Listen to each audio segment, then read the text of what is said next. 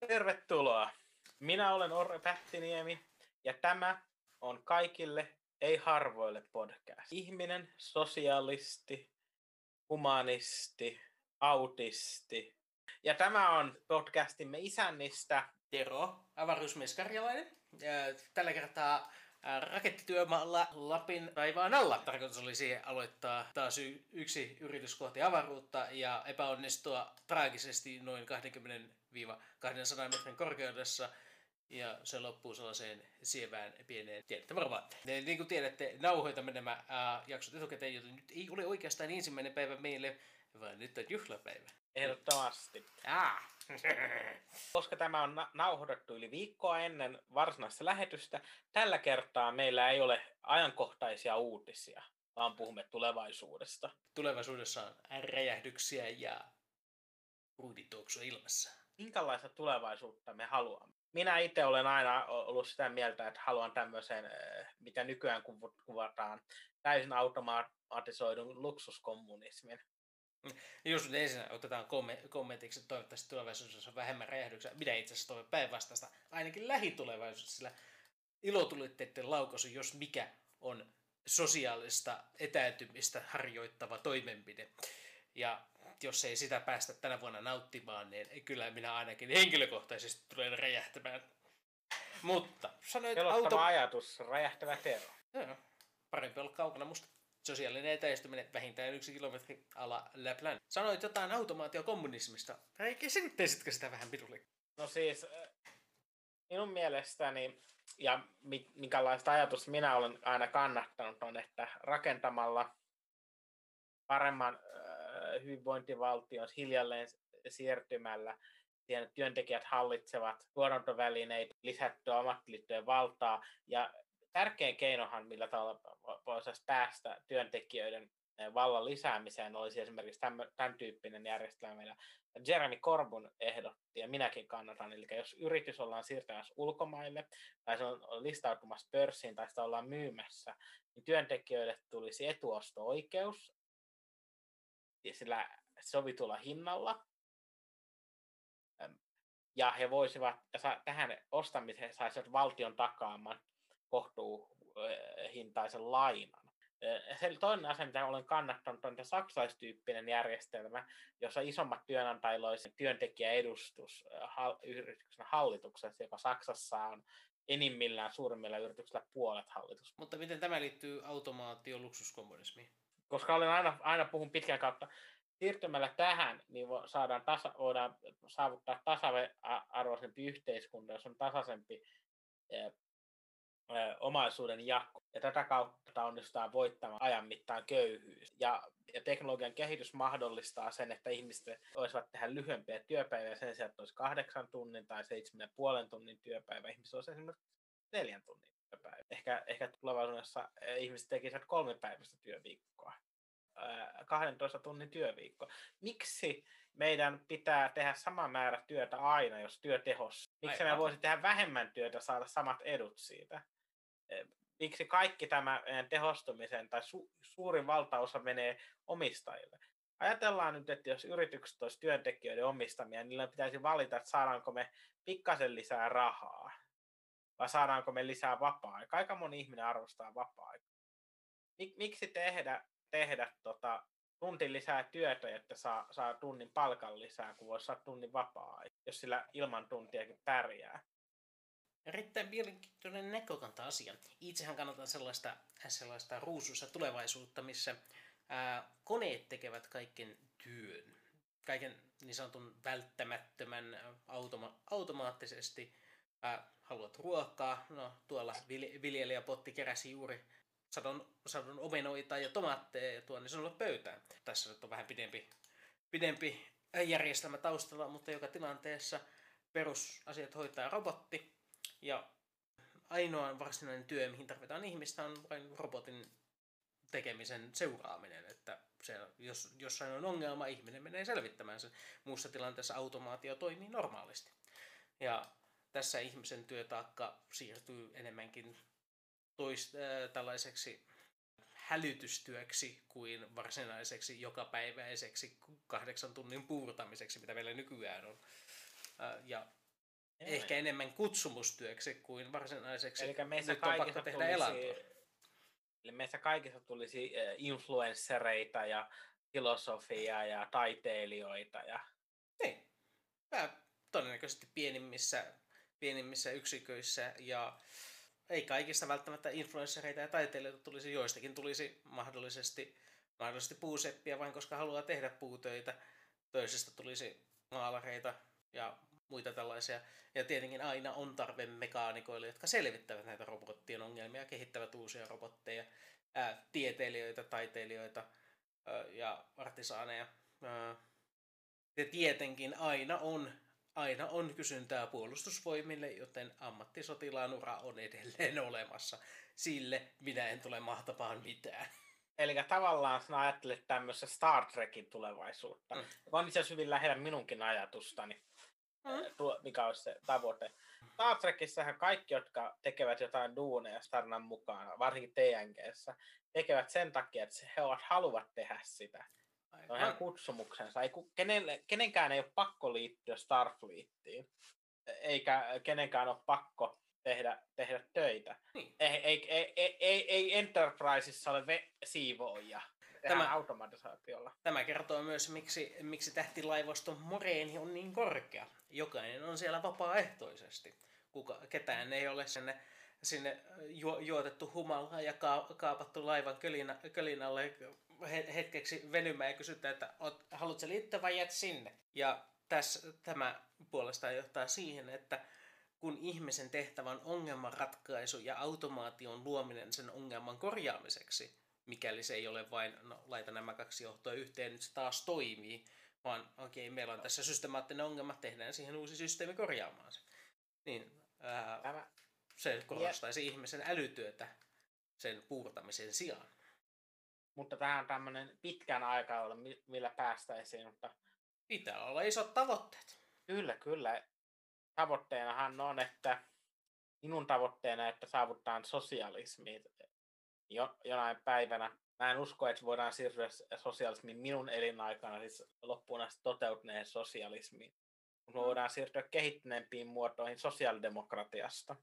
Liikkeellä voimilla riittää tämä kannatusta ja voimia ja halua ajaa tämmöistä ilmiötä. Ja toivon, että toverit sosiaalidemokraattisessa puolessakin ymmärtävät, että se ei ole paras tie tämä uusliberalismi. Joo, kaikkia ei voida käännyttää. Jokainen on oman mielipiteensä ansainnut. Ja Joo, he, heille on se suotava. Meidän ei tarvitse kunnioittaa heidän vääriä mielipiteitä, mutta meidän on sallittava se. Se on ainakin toistaiseksi. No, ei nyt tässä lähdetä ketään ei. pakottamaan, mutta suositellaan. Ei, ei, ei ehdottomasti ei lähdetä pakottamaan. Se, mitä niin kun lähitulevaisuudessa toivon, että voitaisiin pystyä saavuttaa, olisi tosiaan mahdollisuus työntekijöillä ha- saada hallintaansa yritys, että alettaisiin tukea työntekijäomisteista yrittämistä ja sosiaalista yrittämistä ihan toisella tavalla. Kannatan. Kannatan tätä ajatusta. Itse asiassa tästä tulee mieleeni, muistan taannoin eräs tehdas, joka suljettiin ja jonka työntekijät olivat keränneet jo rahat, rahat että hei, ostaisimme nämä ostaisimme tämän tehtaan teiltä sen sijaan, että sulkisitte sen, että me alettaisiin pitää sitä itse, niin yritys hajoitti tehtaan koneet mieluummin kuin myi ne eteenpäin. Sillä se olisi saanut heille kilpailua. Joo, tämä on Ranskassa tapahtunut. Tätä, tämä on semmoinen riski, riski, jota voi tapahtua, tapahtua joissain tilanteissa. tilanteissa ja on tapahtunut siis tämmöisiä erinäköisiä lakeja, mutta esimerkiksi jos auttaisimme joku tämän tyyppisenlainen e- e- riittävän monessa Euroopan maassa ihanteellisesti e, Euroopan maiden, maiden kesken, mm. että se olisi Euroopan unionin säännöksissä niin tämmöinen direktiivi. Olen, olen tämä mieltä, antaisi tämä suuria mahdollisuuksia. Tämä on erittäin loistava ajatus suorastaan se myöskin, myöskin ajaisi, ajaisi yritykset ajattelemaan kahdesti, että kannattaako meidän myydä tämä tehdas, siirtää se ulkomaille, sulkea tätä tehdasta ollenkaan vai pitää se toiminnassa, koska jos me, jos me a, suljemme sen, työntekijät ostavat sen ja silloin rupeavat meidän kilpailijoiksemme. tässä on myöskin semmoinen asia, että esimerkiksi on vaikka perheyritys tai, tai joku on perustanut yrityksen, vaikka pariskunta tai tyyppi, ja he ovat niin kuin 40-50 vuotta sitä on pyöritetty eikä ole jatkajaa, niin helpommaksi työntekijäomisteisen siirtymisen mahdollistaisi tämmöisten yritysten helpomman jatkamisen, koska jos tämmöinen yrittäjä myy sen jollekin toiselle isommalle taholle, todennäköisesti että se yritys jatkaa sillä, sillä kehityskulla, että hän olisi toivonut ja halunnut, ja hänen työntekijöistä pidetään huolta, on aika epävarma. Mm. Se on aika varmaa, että jos hänen työntekijänsä tota, omistaisivat sen, että he tekisivät, yrittäisivät tehdä parhaansa, että heidän työpaikkansa jatkuisi, yritys jatkaisi toimintaansa. Tätä on tehty Yhdysvalloissa. Yhdysvalloissa on, on, on, on ö, tahoja, järjestöjä, jotka ö, juuri tämän tyyppistä niin kuin sukupolven vaihdosta, mutta sen sijaan, että se menisi jollekin lapselle, sen työntekijät ostavat sen ö, yrityksen näiltä ö, lopettavilta yrittäjiltä, jatkaa toimintaa. Tämä on tuonut paljon hyvää. Yhdysvaltalainen professori Richard D. Wolf on monta kymmentä vuotta tämmöisiä hankkeita hoitanut. Sillä on saavutettu hienoja tuloksia. John Lewis tavarataloketju Englannissa on työntekijäomisteinen muuten. Herra John Lewis aikanaan testamenttasi työntekijöilleen tavaratalon, Heillä on muuten sattumoisin, voitot ei mene jollekin pörssirahastoille. Heillä on siellä keskimääräistä huomattavasti korkeammat palkat, joka on muuten työntekijäomisteisten yritysten eh, se on useimmiten paremmat palkat. Ja työntekijäomisteiset yritykset, eh, kun otetaan, verrataan niitä viiden ja kymmenen vuoden kohdalla, tilastollisesti on suurempi todennäköisesti, että työntekijäyritys on pystyssä, on tilastollisesti korkeampi liikevaihto hmm. katsotaan kaikkia yrityksiä. Eli meille pitäisi saada enemmän, enemmän työntekijäomisteisia yrityksiä Suomenkin. Kyllä, kyllä, ehdottomasti. Eikä mitään osuuspankin kaltaisia asiakasomistajadiilejä, jossa... E, eri toiminnoissa, oh. eri toiminnoissa eri tapainen omistusrakenteet on, on hyviä, että ei asiakasomistaisuuskaan ole huonoja ratkaisu tietyissä palveluissa. Sekin on ihan hyvä tapa tuoda demokratiaa äh, yritystoimintaan. Mutta siis on, on, on parempiakin tapoja. Parempia ja huonompia löytyy aina, mutta mikä niistä on se oikea sinulle? Keskustele, keskustele paikallisen sosialistisi kanssa ennen kuin teet valintasi. Se riippuu tapauksessa. Äh, mutta, mutta maailman yksi suurin työntekijäomisteinen on Mondragon osuuskunta, jossa on kymmeniä tuhansia työntekijöitä Espanjassa. Tämmöisiä tuotekehityslaitoksia muun muassa IBM ja Googlen kanssa. Mondragon lähti Baski Papista, joka sanoi, että jos annamme ne kapita- odottamme kapitalistien tuo meille työtä ja hyvinvointia, ja kaikki ku- kuolemme ennen kuin se tapahtuu ja lapsemme kuolevat, mutta meidän pitää tehdä se itse ja perustaa Mondragon osuus Mondragon osuuskunta, yh, se on kokoelma osuuskuntia, muun muassa valmistavat polkupyöriä, saniteettikalusteita, elektroniikkaa, vaikka mitä. Heillä on omat sairaalat, yliopisto, ammattikoulu. Mondragonin työntekijäosuus on parikymmentä tuhatta euroa, joka maksetaan hiljalleen palkan myötä. Kun jää eläkkeelle, sen saa sen takaisin myy sen, sen taka, pois sen osuuden ja saa sen. Heillä on paremmat palkat, parempi, so, parempi sosiaaliturva, paremmat sairaanhoidot kuin normaalilla espanjalaisilla työntekijöillä. Mondragonin osuuskunnan yksi yritys on, on ka, yksi merkittävä osa kaatu 2008 finanssikriisissä. Tämä oli niistä ainoa, joka oli vetäytynyt tästä ideaaleista pois iso osa työntekijö, e, uusista työntekijöistä jo pitkään, että ei ole saaneet ostettua sitä omistusosuuttaan ja muuta. Mutta ne, jotka olet pitäneet ajatuksen ja toiminnan demokraattisena ja oikeana. Niin ne pysy pystyssä. Ne pysy pystyssä. Mondragon sallii, jos äh, riippuen osuuskunnasta, äh, jäsenosuuskunnasta 6-12 kertaa äh, pienimmän palkan, että palkkaero pienimmän ja suuremman välillä on 6-12 kertaa. Hmm. kuulostaa isolta määrältä, mutta kun lähdetään katsomaan esimerkiksi no. toimitusjohtajien tar- tavallisen työntekijän palkkaa amerikkalaisessa yrityksessä, niin... Tai vaikka suomalaisessakin yrityksessä. Jos ajatellaan, että joku tekee tota, puoli miljoonaa vuodessa, vaikka post, joka itse postin, pää, postin johtaja, itse asiassa tekee enemmän, mutta sanotaan puoli miljoonaa. Nämä, nämä kymmenen kertainen palkka olisi, että joku tekisi 50 000, mutta ei postin työntekijä, pienempi palkkaista työntekijä. No, kyllä taitaa olla 15 000. niin paljon. 15 000 ja 20 000 välillä. No siis 20-25 000 lähellä todennäköisesti täyspäiväisenä. Eli noin 20 kertaa pienempi palkka. Ky- kyllä. Mondragonissa se saisi olla enintään tosiaan 12 kertaa, tai riippuen osuuskunnasta. Ai, alun perin se oli kolme kertaa. Mm. Tämän muuten, tämän muuten johtajiakin, johtajillekin äh, tuo in, insentiivin se, että työntekijöillä on hyvät palkat, koska heidän palkkaansa on sidottu niihin. Hmm. Tämä pitäisi ottaa Suomessakin, että toimitusjohtajan palkat sidottu ali, alimman palkkaluokan palkkaan. Tähän ei ole laissa, tämä on osuuskuntien säännöissä. Tiedän, mutta tämä pitäisi saada Suomeen lakiin. toisekseen, nyt ajatus hukkaantui. Niin, minun idealistisessa yhteiskunnassani, kun lähdetään pohtimaan tulevaisuutta, olisi niin sanottu omaisuuskatto, jonka jälkeen, jonka mm. jälkeen verotettaisiin 99-100 prosenttia sisään tulevasta omaisuudesta.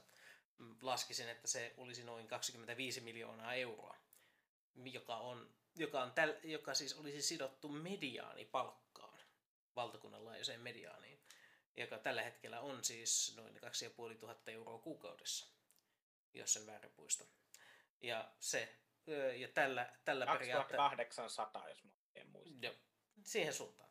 Ja tästä laskin, että noin 500 vuoden palkkakertymä kerrallaan saisi olla omaisuutta. Jos tarvitset enemmän kuin 500 vuoden verran rahaa, ehkä sinulla on sitä liikaa minä itse olen myöskin kannattanut tämmöistä ää, omaisuuskattoajatusta pitkän tähtäimen ää, ideaalina. Minun mielestäni se voisi se maksimiraja, jonka menisi 100 prosenttia, olla korkeampi, mutta siinä esimerkiksi sanotaan 10 miljoonan kohdalla tulisi tietyn kokoinen vero, vero, ja sitten 20, 30 ja ehkä sanotaan vaikka 100 miljoonaa. Se voi olla korkeampikin se. Mutta se käytännössä tekisi koko jokaisesta lisäeurosta yli tietyn summan progressiivisesti vaikeammaksi kerätä. Mm. Tämä olisi, tämän kun saisi maailmanlaajuisesti toimimaan, niin rikkaat eivät pääsisi pakoon minnekään Pahamasaarille rahojensa kanssa. Siis sehän suoraan sanottuna, sehän on valtioiden päätös, että annetaan näin toimia. Mm. Aikanaanhan omaisuutta noin vaan ei siirrelty, se oli kiellettyä meillä päätettiin, että me sallitaan tämmöinen veronkierto tässä määrin ja, ja, tal, ja, ja muu. Ei ole annos, mitään, kun, siis, annos kun arvaan, oli, oli sinimulta hallitus. Se, kyllä, muun muassa tämä on kansainvälinen ilmiö. Tosiaan, siis se, joku sanoi, että ei me voida toimia noin yrittäjä. Joka kerta, kun oikeasti on valtioiden pitänyt, pitänyt panna se, että yrittäjän etu ja se, että valtion etu tiukka tiukkaa vastaan, niin valtio on ai te ette halua tehdä aseita, no voi voi. Me halutaan, että teette aseita, otettu esimerkiksi haltuun se tehdas tai kansallista. Siis väitetään, että valtiot eivät voi yrityksiä. Valtiot hallitsevat rahaa. Valtiot määräävät, mikä, mitä saa tehdä, missä saa tehdä. No, te, se, että me kumarrelleet suurpääoma, ideologinen valinta. Mm. Näinpä, ei, valtiolla ei se... on aseet. Niin. Valtio tekee lait. Mit, mitä Jeff Bezos voi, jos, jos häntä tullaan hakemaan Yhdysvaltain armeijan joukot? Lahjoa heidät kaikki? Ehkä. No ainakin rahat en, en sano, että tämä on oikea tapa toimia, mutta siis se, että puhutaan, että joku on mahdotonta, Juma, ei ole mahdotonta. Siis asioita on muutettu niin moneen kertaan ihmiskunnan historiassa, tuhat, viimeisen sadan vuoden aikana. Se, että me nyt mm. leikitään, leikitään että, että että tämä käsitys omaisuudesta on pyhää ja muuttumatonta, on täysin historiatonta ja paikkaansa pitämätön. Jos valtio voi määrätä miljoonat ihmiset keskitysleireille, valtio voi määrätä tehtaat, tehtaat luovuttamaan voittonsa valtiolle. Kyllä. Ja, ja tässä nyt ei puhuta mistään kommunismista. Näin on te, siis äh, Yhdysvallat, Yhdysvaltain liittovaltio piti yhdysvaltaista teollisuutta sota-ajan koordinaation tion, tion alaisena Korean sodan päättymiseen asti. Japanissa 90-luvulle asti yrit, suur, yritysten tuotekehitysrahojen suuntaaminen, teollisuuden kehittämisen suuntaaminen oli Japanin teollisuusministeriön hallussa, joka sitten Japanin keskuspankin ja, ja tota, valtiovarainministeriön ohjauksella ohjaili, millä tavalla yritysten saama lainotus menee. Tämän takia Japanissa tietyssä vaiheessa kehitettiin kevyttä teollisuutta, jälkeen raskasta ja, telakkateol, raskasta ja erityisesti telakkateollisuutta myöhemmin yksinkertaisempää, kehittyneempää elektroniikkaa ja niin edelleen. Koko tämä teollinen kehitys oli valtiovallan voimakkaan suojeluksen, samaten Etelä-Koreassa ja Taivanissa. Tämmöinen oikeistolainen teollisuuden kehittämispolitiikka. Hyvin harva maa on kehittynyt, niiden teollisuus on kehittynyt ilman valtion voimakasta puuttumista teollisuuteen. Hmm. Yhdysvaltain äh, talous kehittyi koskaan voimakkaammin ja vakaimmin kun Yhdysvaltain valtiolla oli kova ote kapitalistin niskasta, ja samaten Japanissa. Hmm? Ja Saksassa. Tästä ja huomaamme, että ja Suomessa. Tästä huomaamme, että tällaiset vapaan kapitalismin ajat ovat niitä pahimpia aikoja kansalaisille. Esimerkiksi ennen maailmansotia Yhdysvaltojen olot oli varsin kurjia tavalliselle kansalaiselle ja tänä päivänä kun ollaan taas erittäin liberaaleja mar- äh, markkinatalousvetoisia vapaita mennään, maita. Mennään takaisin tulevaisuuteen. Me olemme viime jakson aiheessa taas kerran. Niin, me liikumme sulavasti aiheesta toiseen täällä. Ehdottomasti. Mutta kun ajatellaan, tota, miten paljon me voitaisiin tehdä maailmassa, kun maailmassa, jos me meillä saada semmoinenkin asia kuin Tobinin vero, eli ää, ää, finanssitransaktiovero, joka olisi e, e, prosentin, kymmeneksi tai ehkä prosentti. Joka kerta, kun pörssissä ostetaan ää, osake. osake tai optio tai, tai muu, ää, tulee rahaa. Ajattele, kuinka paljon voitaisiin tehdä näistä tr- miljardien ja miljardien triljoonien ää, eurojen rahansiirroista, jos edes puolikas prosentti saataisiin veroina. Mutta se Tuota... hidastaisi osakekauppaa huomattavasti, terveisin kokoomus. niin, se myös se hidastaisi, se, se pehmentäisi nousukausia ja, ja heikentäisi laskukausia, koska se vähentäisi pörssipaniikkia, koska ei kannattaisi heti lähteä myymään, kun las, alkaisi laskea. Mutta minun voittoni, ne menisivät valtion. Elämä on julmaa. Sanotaanko näin, että minua ei oikeastaan iso rikkaan voitot kiinnosta kauheasti. Ja, ja siis myöskin esimerkiksi ö, pankkisiirtojen verottaminen, esimerkiksi kaikkien pankkisiirtojen, jotka sanotaan vaikka yli 50 000 euroa. Hmm. Pikkasen kasvaa, sanotaan, että alle miljoona niin prose- verotus olisi vaikka 0,05 prosenttia.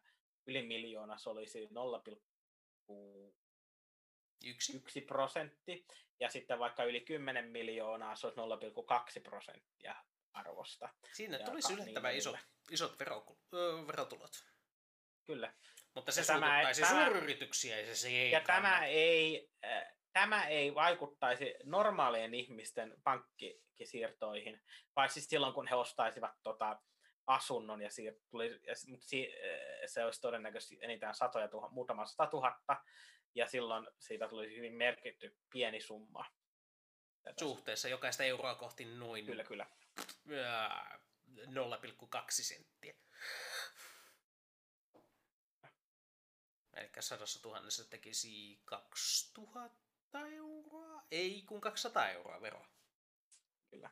Ei ole kauhean iso vero maksaa sadasta tuhannesta, että niin kuin. Mutta ja se tosiaan vaikuttaisi enemmän näihin suuryrityksiin, jos mentäisiin sillä mallilla, mikä ehdotit. Eli kun puhutaan yli 10 miljoonan euron siirroista, niin siellä alettaisiin 10 miljoonassa. Tosiaan olisi se 20 000 olisi se vero, ei kun 200 000. No, jotain, kaksi, jotain tuhansia euroja se kuitenkin olisi. Joo. Sekään ei paljon satuttaisi suuryritystä. Ja kertomatta olisi kovia. Ja tämä myöskin, mm. ja, ja minun mielestä pitäisi olla korkeammat verot siirrettäessä matalempien verotasojen maihin. Uu, ehdottomasti. Ulkomaille si- veroja siirrettäessä pitäisi olla ei. vähän isompi vero. Me ei voi, siis Euroopan sisällä ei voisi olla. Mutta no tota... ei, Euroopan sisällä on Euroopan sisällä, mutta se ei ole ulkomailla. Mutta... on Luxemburg ja näitä muita mm, mutta, mutta tässä, tässä on sanottava se, että me voitaisiin asettaa Tobinin vero ja käyttää se raha avaruusteknologian kehittämiseen ja avaruusohjelmaan, jolloin pääsisimme siihen tilanteeseen, että voisimme... voisimme no nälänhätä pitää voittaa ensin. Maailmassa nälkä pitää voittaa. Aivan, mutta nälänhätä voidaan voittaa myös menemällä ylöspäin. Äärimmäinen köyhyys, nälänhätä, jos me alamme ratkomaan jokaista ongelmaa, joka meillä maanpinnalla tällä hetkellä on, keskitymme, emme välttämättä keskity oikeaan ongelmaan, koska me voimme saada tarvittavat resurssit ylhäältä päin. Kun lähdetään siihen, että, äh, siihen, että kaikki teollisuus voidaan keskittää tuonne ylös, voimme keskittää kaiken muun toiminnan täällä ruoan kasvattamiseen ja perushyvinvointiin. Meillähän on riittävästi ruokaa maailmassa. Aivan, kysymys on, kysymys on vain kapitalistisesta logistiikasta, joka ei toimita sitä ruokaa niille tarvitseville meillä on riittävästi ruokaa ja mitään tarvetta tehdä tätä määrää päästöjä. Meillä on mitään tarvetta, että ihmiset näkevät nälkää ja elävät äärimmäisköyhyydessä. Tämä kaikki on puhdasta ahneutta. Hmm. Hmm. Niin kuin sanoin, kapitalistista logistiikkaa. Viedään sinne, missä niistä saa eniten rahaa. Ei sinne, missä sitä ei eniten tarvita. Mutta se on mitä on. Minkä sille no, mahtaa on. muu kuin no. aletaan radikalisoitumaan ja vaihtamaan järjestelmää. No, Yksi asia kerralla. Sitähän me olemme Pasilla Vallilassa myöskin omalta pieneltä osaltaan tekemässä ja minä myöskin henkilökohtaisesti omassa ammattiyhdistyksessäni omalta vielä pienemmältä osaltani yritän edes vähän vaikuttaa, että maailma on parempi paikka. No aivan. Maailmassa saadaan parempi paikka tekemällä oikeita päätöksiä. Kyllä. Kuitenkin minä olen sitä mieltä, että meidän pitäisi päästä tuonne aurinkokuntaan, jotta voimme hoitaa ongelmia maan päällä. Nämä kaksi ongelmaa eivät ole toisensa pois sulkevia. Ehdottomasti. Mutta tässä myös on hyvä tilaisuus pistää pillit pussiin ja jättää ajatus vellomaan ja palaamme asiaan viikon kuluttua. Kahdeksas ensimmäinen kiitän kaikkia tovereita, ystäviä ja, ja mu, muita katsojia tämän meidän tulevaisuus-podcastin kuuntelusta. Ja kiitän Pasila Vallilan vasemmistoa tämän podcastin tukemisesta. Ja Hyvää uutta vuotta ja toivotaamme, että 2021 on vielä on huomattavasti paljon parempi vuosi kuin 20 Sormet ristiin toivotaan ja minä puolestani kiitän kaikkia teitä, jotka tulitte katsomaan tai, ja tai kuuntelemaan lähetystä. On ollut ilo jakaa mielipiteitä, mielipiteitä kanssanne ja adios amigos.